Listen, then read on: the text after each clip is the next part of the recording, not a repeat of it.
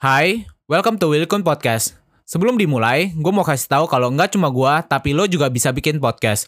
Mulai dari mulai rekaman, edit suara, sampai tambah lagu, sampai bisa lo lakuin sendiri dengan platform Anchor, satu aplikasi buat semua kebutuhan podcast.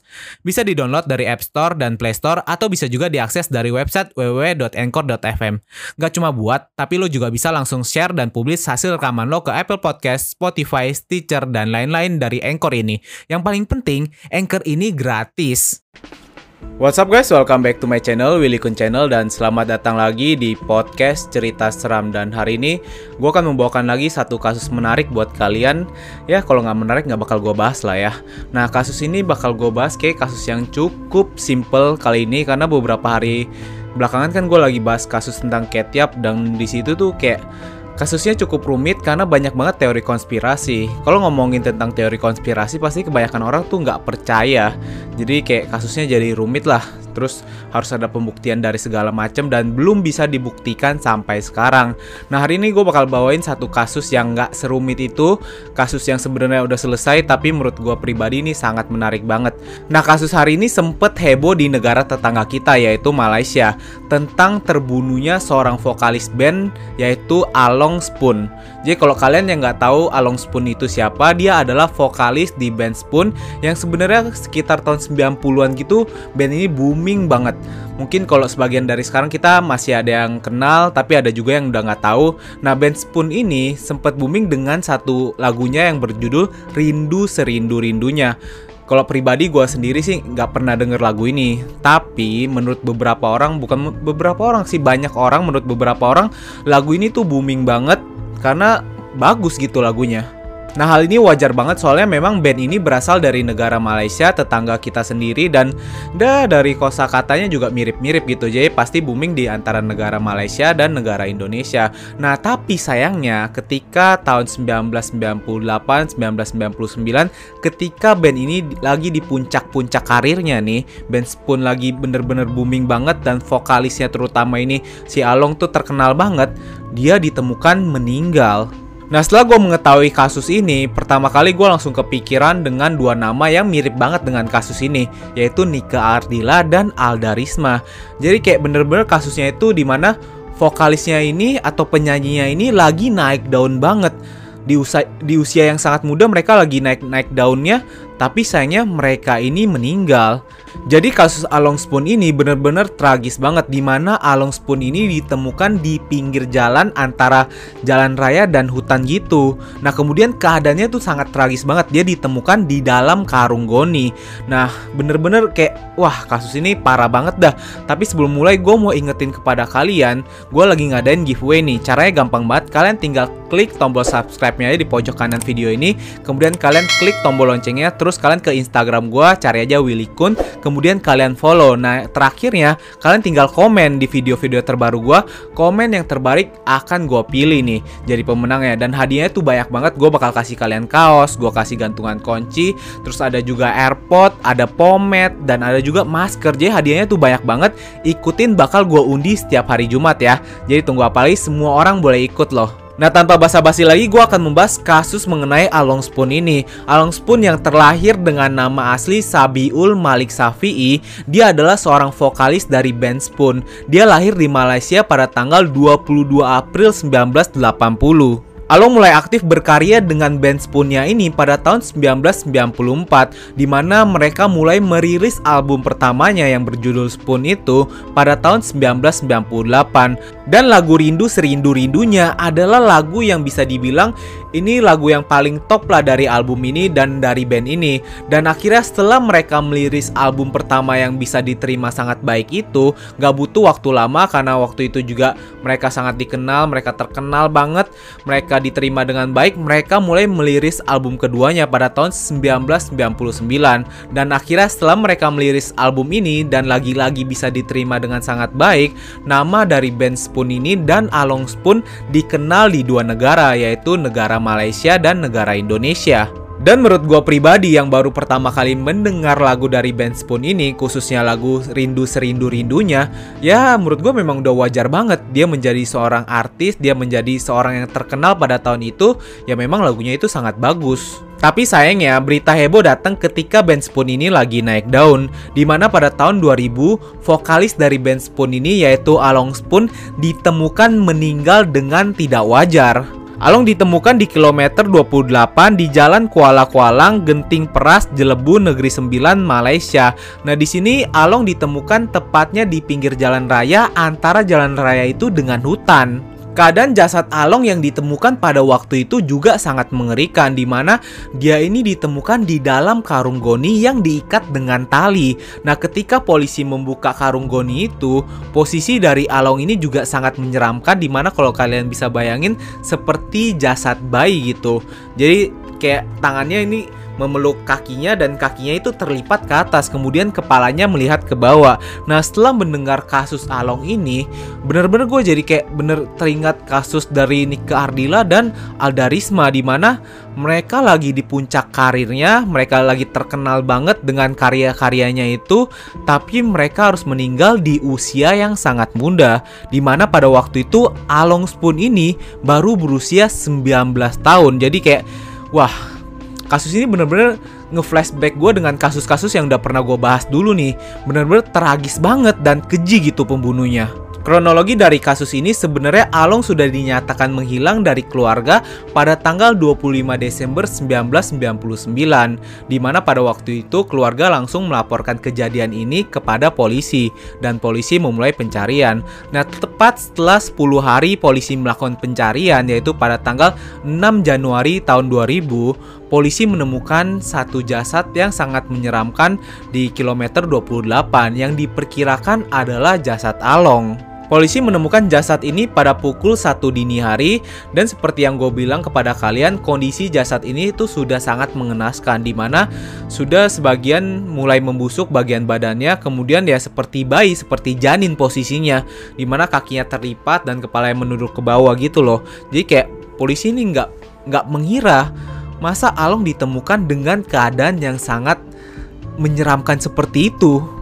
Setelah penemuan jasad yang diduga adalah Along, akhirnya polisi melanjutkan penyelidikan di mana tepatnya besoknya pada tanggal 7 Januari tahun 2000, polisi menetapkan seorang polisi yang diduga adalah pembunuh atau pelaku dari kasus ini karena dia adalah orang terakhir yang diduga bersama Along pada malam itu. Polisi yang ditangkap ini bernama Muhammad Yakub yang bukanlah polisi biasa. Dia adalah polisi yang berpangkat kopral dan dia adalah seorang pengawal pengiring ibu pejabat polis kontijen Kuala Lumpur. Nah, bersamaan dengan penahanan ini, polisi juga mengeluarkan hasil forensik, di mana hasil forensik itu menunjukkan kalau sebenarnya jasad ini benar-benar 100% adalah Along karena hasil forensik ini menggunakan tes DNA yang cocok 100% dengan DNA keluarga dari Along. Tapi di sini setelah keluarga mendengar hal itu, keluarga belum bisa menerimanya 100% karena menurut keluarga nggak mungkin lah Along bisa ditemukan sudah dalam keadaan tiada, sudah pergi karena ketika mereka memberitahu polisi kalau Along itu sudah hilang, mereka juga bersamaan pada waktu itu ditelepon oleh seseorang yang mengaku sebagai penculik Along, di mana para penculik ini mengatakan kalau mereka sedang menculik Along dan kalau mau keluarga mau Along ini dilepaskan, mereka harus memberikan uang tebusan sebesar 500 ribu ringgit Malaysia. What's up guys? Sebelum kita lanjut, kenalan dulu yuk sama temen gua, namanya Anchor. Anchor ini adalah all-in-one podcast editing platform yang membuat gua lebih mudah untuk rekaman, edit suara, tambah lagu, dan segala hal dalam pembuatan podcast yang sedang lo dengerin kali ini. Anchor juga bisa jadi temen lu juga loh. Cara tinggal download dari App Store atau Play Store, atau juga bisa diakses di www.anchor.fm. Jadi download Anchor sekarang ya. Nah, karena hal ini juga jadi keluarga lebih percaya kalau sebenarnya tuh Along tuh nggak meninggal. Ini bukan jasad Along, Along tuh masih diculik gitu.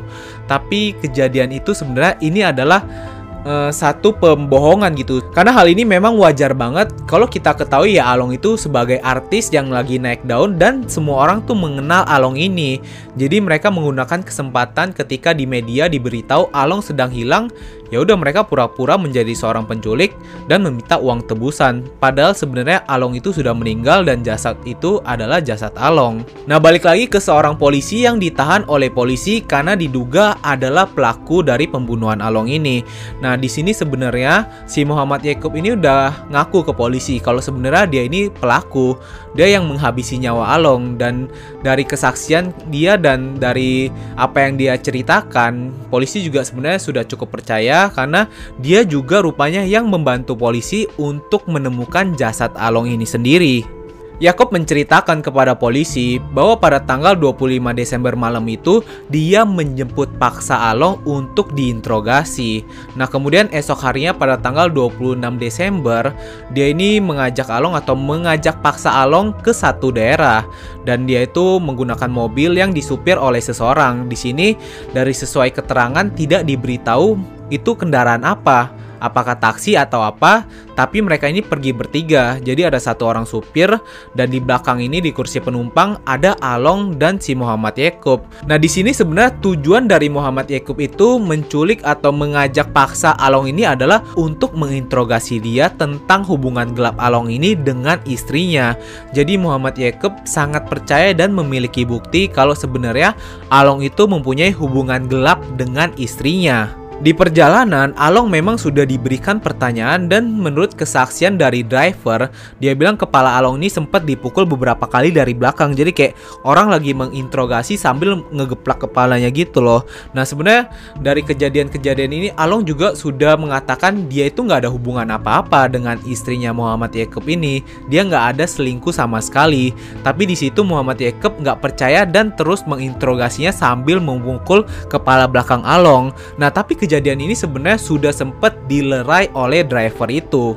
Nah tapi ada satu kejadian yang di mana membuat Along ini benar-benar nggak bisa ngomong apa-apa lagi. Jadi si Jacob ini bilang ke Along kalau dia itu pernah memergoki Along itu masuk ke dalam mobil bersama istrinya.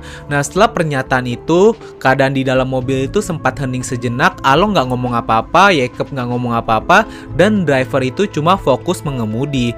Dan akhirnya sampailah di kilometer ke-28 di mana tiba-tiba Yakub itu bilang ke driver, dia bilang, e, Pak, coba minggir sebentar, saya mau kencing.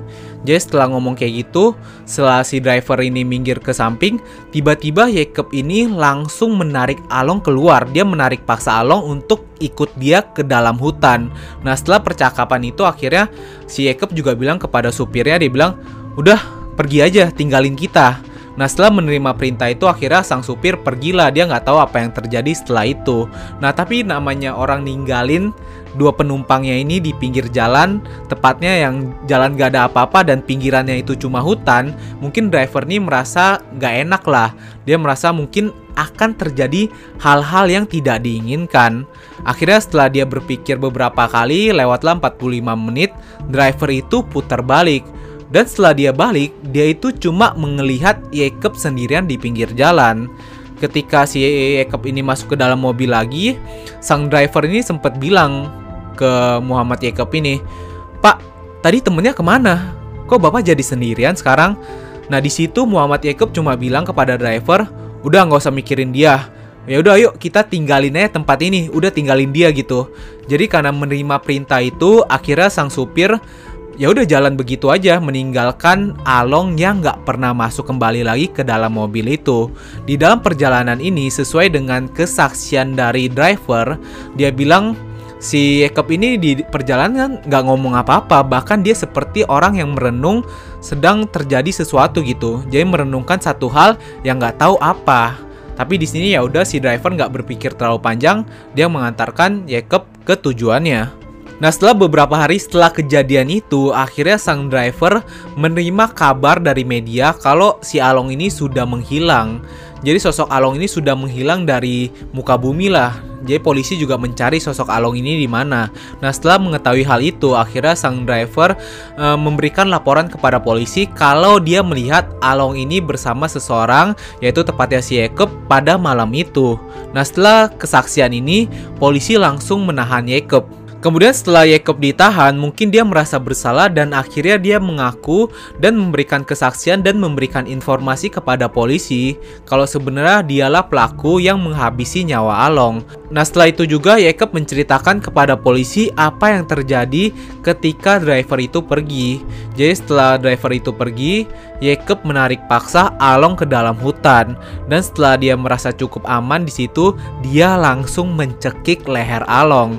Nah setelah dia mencekik Along dan merasakan kalau memastikan Along ini sudah tiada, Along ini sudah meninggal, dia langsung membawa Along menyeret mayatnya ini ke pinggir jalan raya. Kemudian setelah dia menyeretnya, dia memasukkan mayatnya ini ke dalam karung goni dan mengikatnya. Nah, jadi posisinya itu memang terikat seperti posisi janin, jadi sangat mengerikan sekali. Kepalanya nunduk ke bawah, kemudian kakinya ini terlipat sambil dia memeluknya ini. Jadi pokoknya posisinya posisi Along ini sangat mengerikan lah saat ditemukan.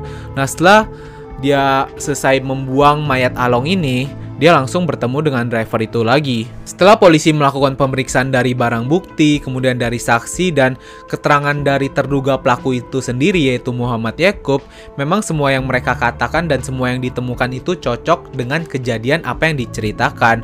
Dan akhirnya tepat pada tanggal 19 Januari tahun 2000, Muhammad Yakub ini dinyatakan sebagai tersangka. Dan baru pada tanggal 10 April 2002, Muhammad Yakub ini dinyatakan bersalah dari kasus ini dan akhirnya dia dijatuhi hukuman gantung sampai mati. Dan sebenarnya Muhammad Yakub ini sempat mengajukan banding pada tahun 2008 tapi sayangnya bandingnya ini ditolak dan akhirnya Muhammad Yakub ini menjalankan eksekusinya pada tahun 2010. Nah sebenarnya setelah kepergian dari Along ini sendiri, posisi Along ini di Benz pun pernah diganti oleh adik kandungnya yaitu Aslong. Tapi sayangnya sepertinya e, masyarakat itu tidak bisa menerima walaupun suaranya juga bagus. Masyarakat tuh nggak merasa suara Along ini tidak bisa digantikan oleh siapa pun lah, termasuk adik kandungnya sendiri. Dan setelah lima tahun kasus ini berlalu, keluarga juga baru bisa menerima dan merelakan kalau sebenarnya Along itu sudah tiada. Oh ya, pada tahun 2014 lagu Rindu Serindunya dari band Spoon ini juga sebenarnya pernah dibawakan oleh seorang penyanyi Indonesia yaitu Firman Siagian, tapi sepertinya orang-orang juga lebih suka lah dengan versi aslinya yaitu versi Along ini sendiri. Nah dari kasus-kasus seperti ini, kasusnya Along Spoon, kemudian Nika Ardila, Alda Risma, menurut gue pribadi ini adalah hal yang sangat disayangkan sekali karena mereka itu punya bakat yang pasti sangat luar biasa besar sekali lah tapi mereka harus meninggal di usia yang sangat muda mau disengaja atau nggak disengaja ya menurut gue memang bakat mereka ini atau karya mereka akan terus dikenang di hati kita kan so untuk kita ya gue minta juga doakanlah kepada mereka semoga amal ibadah mereka bisa diterima. Nah, menurut kalian gimana dari kasus ini? Coba tinggalin komentar kalian dan pemikiran kalian di kolom komentar ya. So, jangan lupa juga untuk selalu support channel gue dengan cara klik tombol subscribe-nya aja di pojok kanan video kalian nih. Kemudian klik tombol loncengnya agar mendapatkan notifikasi terbaru dari channel gue. Jangan lupa juga untuk like dan share video ini supaya semua orang mendapatkan informasi yang unik ini ya. So, thank you guys for watching this video dan yang udah selalu support gue, gue mau ngucapin makasih banget. Kita udah mau 100 ribu subscriber nih. So, see you guys in the next video. Jangan lupa selalu tonton videonya ya guys. See you!